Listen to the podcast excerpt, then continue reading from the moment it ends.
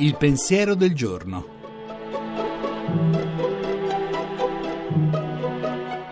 In studio Suora Alessandra Smerilli, docente presso l'Università Auxilium di Roma.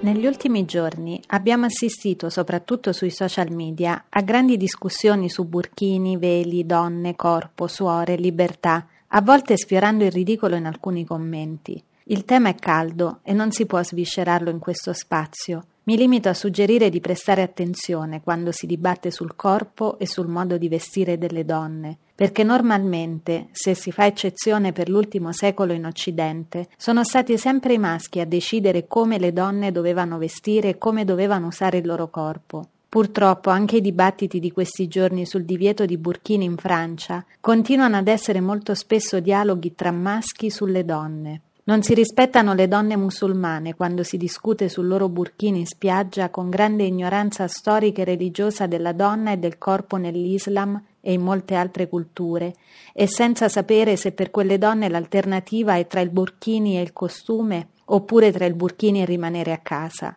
E non si rispettano le suore quando si mostrano foto dei nostri bagni con l'abito, magari non sapendo che in quelle foto siamo con l'abito perché accompagniamo i bambini al mare. E quando non si rispettano quelle donne musulmane, quelle donne cattoliche suore, non si rispettano le donne court.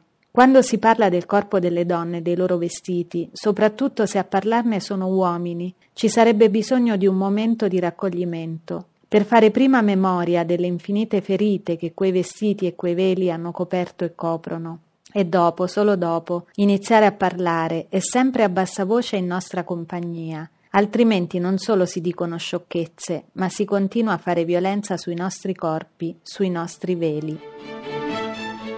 La trasmissione si può riascoltare e scaricare in podcast dal sito pensierodelgiorno.rai.it.